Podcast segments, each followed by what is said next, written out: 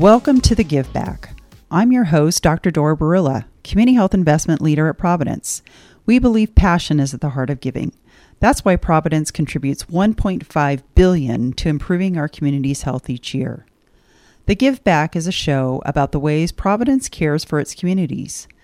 We'll also discuss disparities facing our communities and how we're working to help people to live their healthiest lives. There are so many worthy causes out there and many people who care. By listening to the Give Back, I hope you'll be inspired with new ideas to make a difference in your community. Share your ideas with us on social media at Providence Health System using the hashtag TheGiveBack. But before we start, I want to remind listeners that the information provided during this podcast is for educational purposes only. You should always consult your healthcare provider if you have any questions regarding a medical condition or treatment. Okay, ready to hear some pretty amazing stories? Let's get started. Hello, and welcome to our live broadcast. Today, we'll be highlighting Providence St. Joseph's Health annual report to our communities and our community health initiatives. I'm Dora Barilla, our Group Vice President for Community Health Investment at Providence. Joining me today in this live event, I have Dana Codron, our Regional Director for Community Health Investment in Northern California, and Martha Shanahan, our Leader for Community Health Investment in Humboldt County, located in Northern California. We are pleased to share our annual report showcasing our partnerships and commitments to the health of our communities. This report highlights how we give back and invest in vital conditions addressing health inequities. Our latest report focuses on our efforts over the past year, and we will also share today with you how we're building on those foundational investments to address the emerging needs over the past few months. So let's begin. Good morning, Dana and Martha. Good morning. Tell us a little bit about yourself and your roles within Providence. Sure, sure. Well, um, as Dora mentioned, my name is Dana Codron, and I am the Regional Director for Community Health Investment, also known as Community Benefit, um, in Northern California uh, for Providence St. Joseph Health. Um, my background originally is in nursing. That was a long time ago, uh, working in the walls of the hospital, probably over 35 years ago um, but always with the same organization um, with the uh, commitment to serving um, those most vulnerable in our communities. And my passion and calling drew me into um, home health and then later into community and public health, where we are right now. Yeah, and um, so my name is Martha Shanahan, and my role is as manager for community health investment for our two ministries in Humboldt County that's St. Joseph Hospital in Eureka and Redwood Memorial Hospital in Fortuna. Um, and I've worked for Providence St. Joseph Health for about eight years in this role. Um, and prior to that, I have about a 15 year experience working in public health. Um, I started my career in Washington State in the Seattle area, working for the public health department in Seattle and also for the University of Washington, primarily in the realms of public health nutrition. Um, but in my role in uh, Humboldt County, um, I get to um, provide support to community health investment programs that are working directly with vulnerable populations in our community and also work to foster partnerships to help to correct some of the health inequities that we see in our community. It's wonderful to be here with you today. Wonderful. Thank you, Dana and Martha. We're so glad that you, you were able to join us and able to share some of the great work over this past year.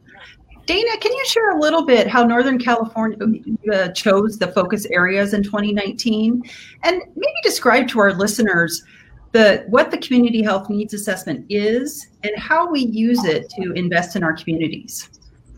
Absolutely, Dora. So, our community health needs assessment, also known as a CHNA, is a comprehensive assessment of the communities where we serve and it's conducted every three years. And in fact, 2020 is a CHNA year for us, so we're in the in the midst of a needs assessment as we speak. And we use evidence-based framework, including sophisticated data analysis um, that allows us, for example, GIS mapping at the block group level for indicators um, related to health and social determinants of health. Um, it's a very data driven process, but also at the same time, it's deeply rooted in our mission. And we see it as really a sacred process integral to um, the legacy and heritage of our founding sisters to serve um, the poor and vulnerable. So, just briefly, our approach involves uh, data from a variety of methods and sources.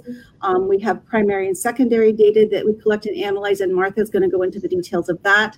But we also analyze internal data around um, utilization. So, we're looking at those avoidable emergency emergency room visits and you know other prevention quality indicators. Um, so, for example, um, do we have a number, a high number of emergency room visits related to diabetes or asthma? And if we see that in our local communities, then we can dig deeper into um, evaluating the root cause of that problem and perhaps plan some um, community level or upstream response and prevention efforts. Then that becomes part of our strategic plan to address these needs. Um, um we are able to pull mapping and demographics um, down to the block group level by ethnicity and age groups, by housing burden, um, block group publicly available geocoded data. Um, we use certain platforms um, that can pull any of 500 patient attributes and filter, uh, for example, by um, population of interest. So demographics are filtered by behavioral health conditions, chronic conditions, and social needs such as housing um, or um, um, SNAP benefits.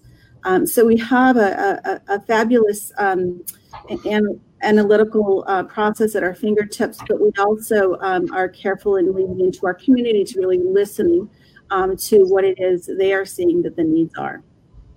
Oh, thank you, Dana. I, you know, it's just always so affirming to hear, uh, you know, that the community health needs assessment is the, that sacred process, really grounded in our heritage and using our advanced analytics with just really listening to our communities. So, um, thank you for sharing the, a little bit of the overview of that. Now, Martha, Dana talked a little bit about community level data. Can you talk how how is that driving our decisions, and how do we ensure that we're cl- including the voices of our most vulnerable populations? Yeah, well, it's pretty it's pretty remarkable the sophistication of the data analytics that we have today, um, and it, and it's it's also really important to remember that we balance that with listening to the voices of the people that we serve. And so, how do we do both? Um, the community level data that we look at and another way another way that that's typically described is population health level data. So instead of looking at you know one person's individual health outcomes we're looking at groups of people. And so that can be an entire county napa county sonoma county humboldt county. And as dana mentioned we can drill down to a census tract level or a zip code level so we can really see um, groups that are um, significant within our community to see how what is affecting their health. And when we're, we're talking about health we talk about we're talking about a broad definition of health. It's not just about um, the absence of morbidity or mortality, but it's also all those social determinants of health, things like education, access to jobs, stable housing. And so those are some of the community level indicators that we look at. In the current needs assessment that, that Dana mentioned that we're doing, um, for example, we're looking at life expectancy at birth as, a, as an indicator for um, overall health. We're looking at educational attainment, so high school graduate graduation rates. Um, and we also are looking at the percentage of households that are at or below 200% of the federal poverty level, because we know that um, the presence of poverty is directly correlated with um, health outcomes. Um, and so then we can take all that information and we can put it on a map and we can see areas that pop up of higher needs within our counties so we have more information about about how we can intervene. Um, another important community level indicator is housing cost burden. Um, it, typically, 30 people should pay 30% of their income towards rent or mortgage, um, so they have uh, enough funds left over to pay for other things that you need: food, utilities, transportation, and maybe even be able to set a little money aside for savings. But we know in our service areas and a lot of our communities um, you know 50 60% of the population is paying more than 50% of their monthly income towards rent and and that doesn't leave very much money left over for the other things that you need to stay healthy um, we also look at indicators like from our schools, uh, free what are more free and reduced price lunch um, enrollments like, and how many people are enrolled in the CalFresh program in the state of California. Um, so, you know, really all these things kind of give us a community level snapshot of the health um, in, in our service areas. But in addition to that, we really want to stay in touch with um, the people that we're serving um, and, and hear directly from people who have unmet health needs to find out um, what they're experiencing. So, in all of our service areas in Northern California, we all have uh, programs that directly serve people with unmet health needs. And we're in constant communication with folks in our community to really understand and to listen to what their day to day experience is like. And when things like a pandemic happen, we're able to know pretty quickly what the needs are. And so we're able to work with partners and respond right away. Yeah, that's pretty exciting. Thank you, Martha, for really seeing how public health data has evolved over the years and how we can use that data to really drive our action is just really um, exciting to see. And we're so glad that you're able to have that level of analytics. Now, Dana, um, Martha talked a lot about the unmet needs of our vulnerable populations. Can you share a little bit um, how St. Joseph Health in Northern California um, helps hopes to address each one of those? Sure, uh, uh, Dora. So um, across our region, um, with our current uh, our, our current needs assessment, we've identified uh, a few uh, priorities that we're looking at. These are our priority needs that we established three years ago, um, and one is um, homelessness and housing um, instability or stability. Um, the other one is mental health and substance use disorder. And then another one is access to care, not just healthcare, but access to benefits, access to resources and basic needs. Um, one, one that rose to the top, particularly in Humboldt, was um, food security. So those are the areas that we worked have worked on over the past three years. And part of our strategy is um, understanding um, that um, hospitals can't do this alone. We need to engage with our community partners, and especially in areas where we don't have that subject matter expertise, such as housing. Um, although Providence does have a, a, housing division that is has been fabulous at assisting us in these efforts. Um, so we've established strong relationships with our community partners, um, and, and, this is really uh, critical. Um, we leverage our resources to meet needs in a number of ways, and Martha touched on them. But one way is to provide condition donations to our nonprofit community partners. And this is when people think of community benefit, often what jumps to their mind is, oh, we make grants or contributions to the communities. But these are not willy nilly grants into our communities. These are very strategic and they're restricted specifically to meet an identified need in our uh, communities and they allow us to leverage our dollars and our resources to increase capacity in existing services, for example, increase uh, capacity for mental health services or substance use services. It also can be used to seed new services that we need within the region. Um, one example is um, um, um launching um, um, respite programs, or what we call recuperative care or respite programs, across our region for patients that are homeless in a hospital and discharging and really are, uh, do not need to stay in hospital, but um, are a little bit too vulnerable to discharge back to their um, prior living situation, which could be on the street or even in a shelter where they have to be outside the shelter during the daytime. So we have um, invested in um, what we call um, respite programs across our region in Sonoma and Napa County. Those are partnerships primarily with Catholic Charities and in Humboldt County with um, private foundations and, and, organizations that provide the same services. So we have um, um, invested our, our, our donations strategically to meet an identified need. Another way is, as Martha mentioned, is to provide services directly, and we do that across our region. Um, we have a number of um, programs that um, deploy registered nurses, social workers, community health workers, promotors, dentists, um, behavioral health. We have um, addiction counselors. Um, so uh, it really varies in community to community, um, local to the identified needs. One program that I'll pull to the surface because it is across our region and it has tremendous impact um, across our, our ministries is a program called the Care Network. And this consists of teams of nurses, social workers, and community health workers um, that provide complex um, community based care management. So these are persons who are often homeless or um, are um, unstably housed. They often have significant mental health and addiction issues um, or um, multiple chronic conditions compounded by really um, significant socioeconomic issues. So, intensive um, care and, and, complex care is what we call this. And um, we helped these um, individuals to engage in medical care, um, secure their basic needs, such as food and shelter. We um, assist them to pl- apply and, and complete applications to receive benefits that include income as well as food and shelter. And we really are able to change the healthcare and quality of life trajectory for those we serve. Um, and that we've seen improvement in health indicators, we've seen improvement in well being and reported quality of life. And we see an overall reduction in emergency room visits and hospitalizations after enrollment in our programs. So, this is really at the heart of our mission. It addresses all of the priorities that I mentioned above, um, and it also reduces the healthcare burden associated with avoidable utilization for these really high risk populations. And lastly, um, we also have a, a, long track record of pooling in grant funding and um, contracts that then we infuse back into our communities um, to help bridge gaps and, and meet needs. Uh, and so we're fortunate to have grant funding support from the Wellbeing Trust, from our St. Joseph Health Community Partnership Fund, just to name a few.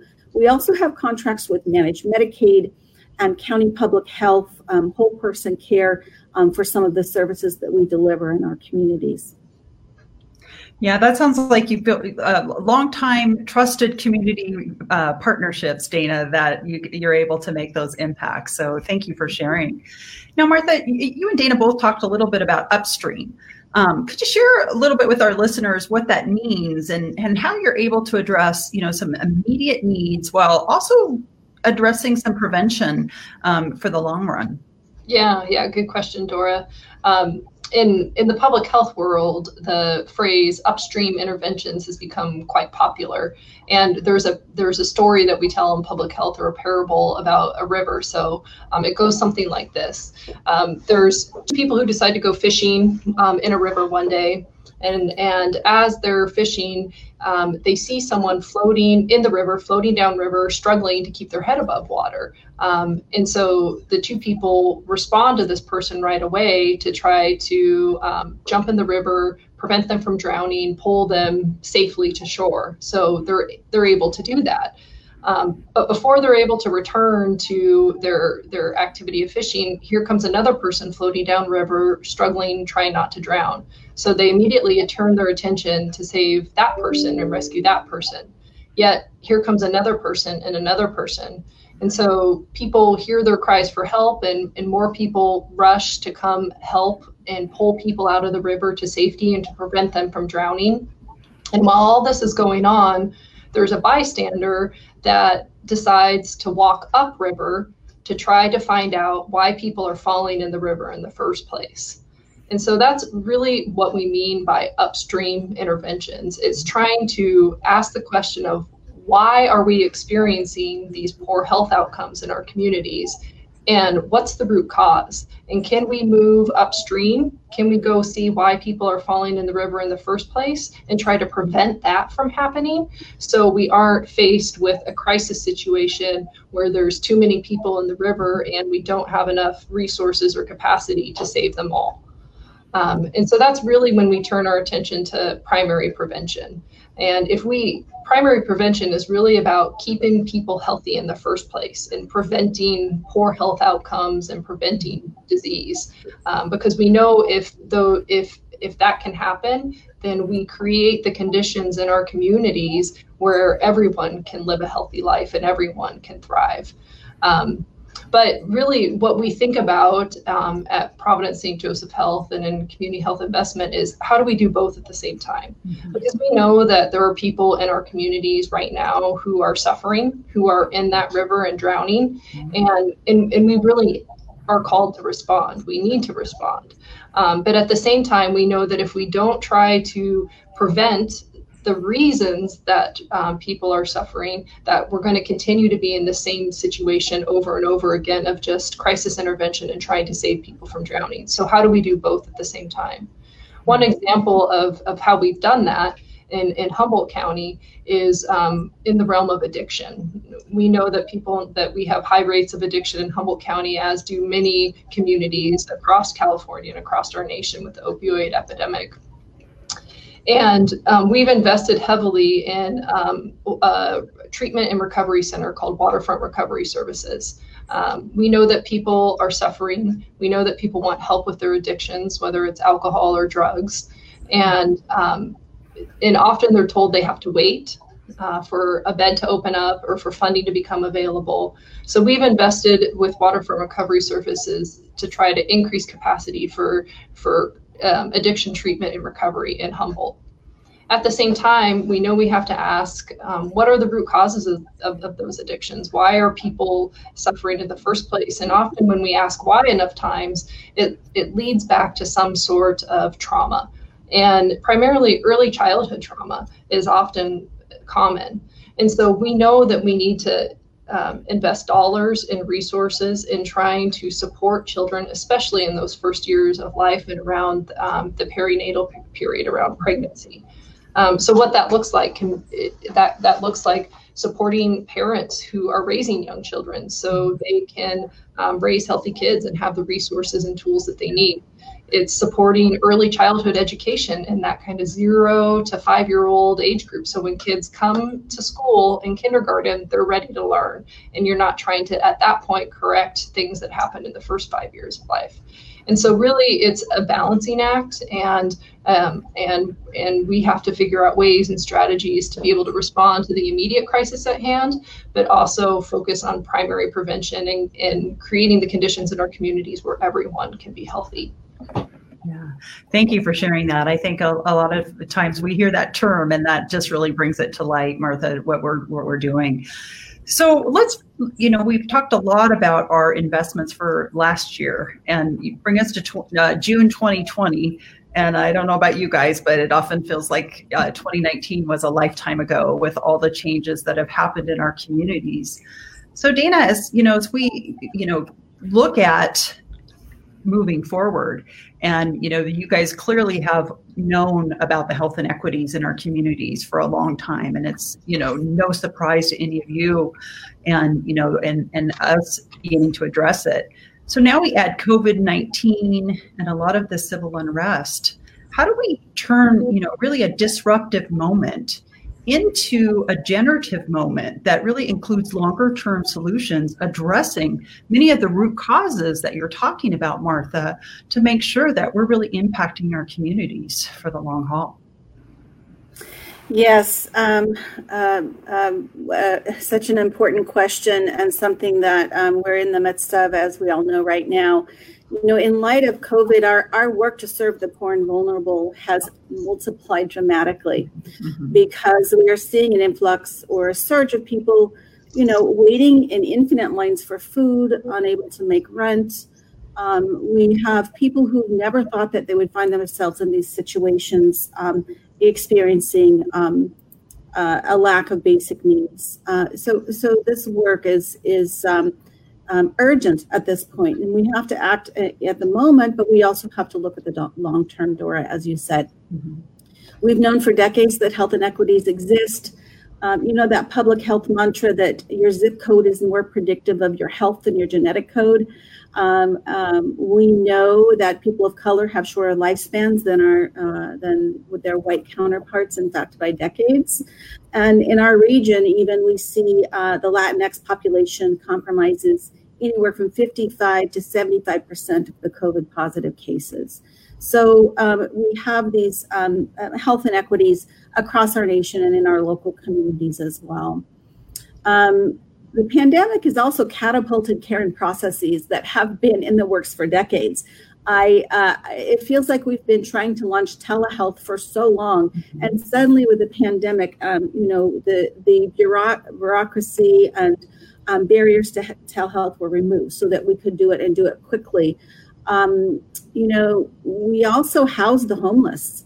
um, in shelters and provided protection and, and surveillance. Um, you know, it's it's an opportunity for the public and private sector um, working together um, to bridge gaps in the communities. We don't want to lose ground here.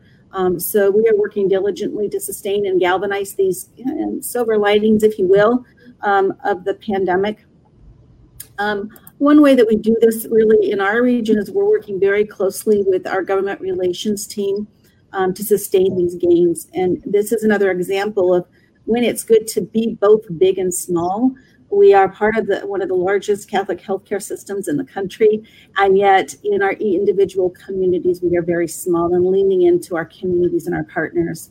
And so, in this way, we're working closely with local um, um, public policy as well as um, statewide to um, galvanize some of these um, systems and structures that promote social justice and health equity Thank you, Dana. That's that's really insightful in terms of you know addressing the immediate need and really building towards the future, which is really going to be so key um, that we all lean in to this this moment in time in history.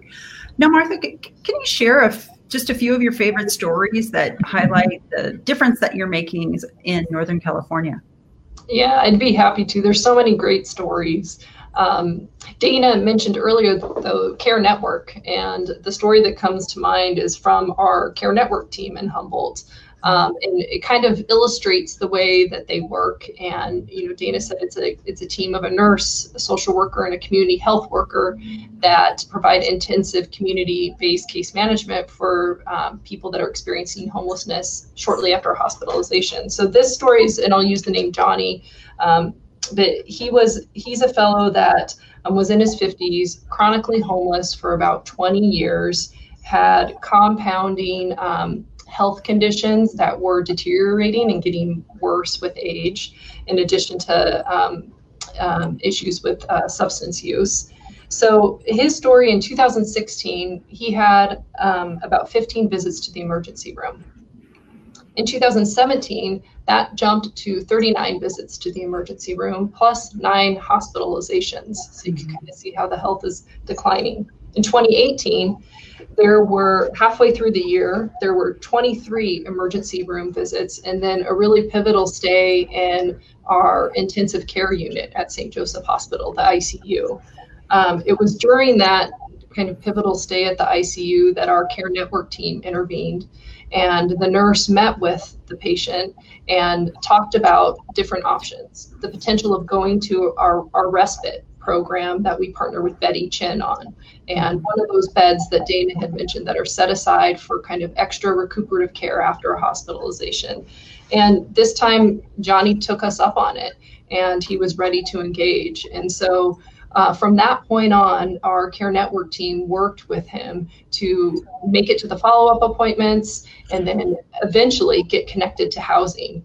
And by May 2019, um, Johnny moved into his own apartment. And ever since, he's been stably housed. He's had zero visits to the emergency room and zero hospitalizations. And in addition to that, he's also been able to do to take care of some um, get some treatment for some chronic health conditions that he was facing. He even had a, a, knee replacement and got a full set of dentures and is still stably housed to this day. So those are the type that's the type of story that when the timing is right, when trust is built and developed, and when there are these support services in place and community partners working together, we can really um, take someone from a very um, kind of desperate situation full of despair and provide some hope for um, a healthy future. Yeah, thank you for sharing that story. It just it makes it real. You know those those investments that we shared um, when we started, um, really bringing it down to that individual person. That, that's really what it's all about is impacting our communities.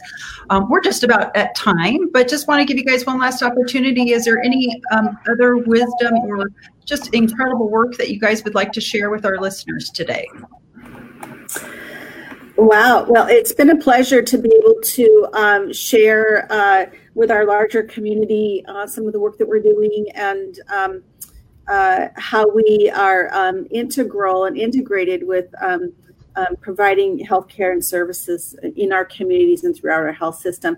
I, I, I would like to say that um, you know, Providence St. Joseph Health invests in community health investment. We we uh, we don't make money in our division, so um, these are dollars that are um, are, are uh, set aside by policy um, to um, provide allow us the resources to make these investments in community health. So I just feel blessed and fortunate to be um, part of um, this type of organization. Yeah, I'd like to echo echo oh, echo that, Dana, and thank you and Martha for the incredible work that you are doing, um, and just really thank you for joining us today, and to our listeners, um, to everyone for joining us and sending, you know, just your thoughts and and really sharing with us your incredible um, stories, and I think passion for serving our communities. To learn more about our initiatives, programs, and services and how to support our partner, please visit Providence psjh.give.providence.org. If you're looking for help or medical advice, please visit providence.org. And make sure to follow us on social media under Providence on Twitter and at Providence Health System on LinkedIn, Facebook, and Instagram. Thank you again for joining us and have a blessed day.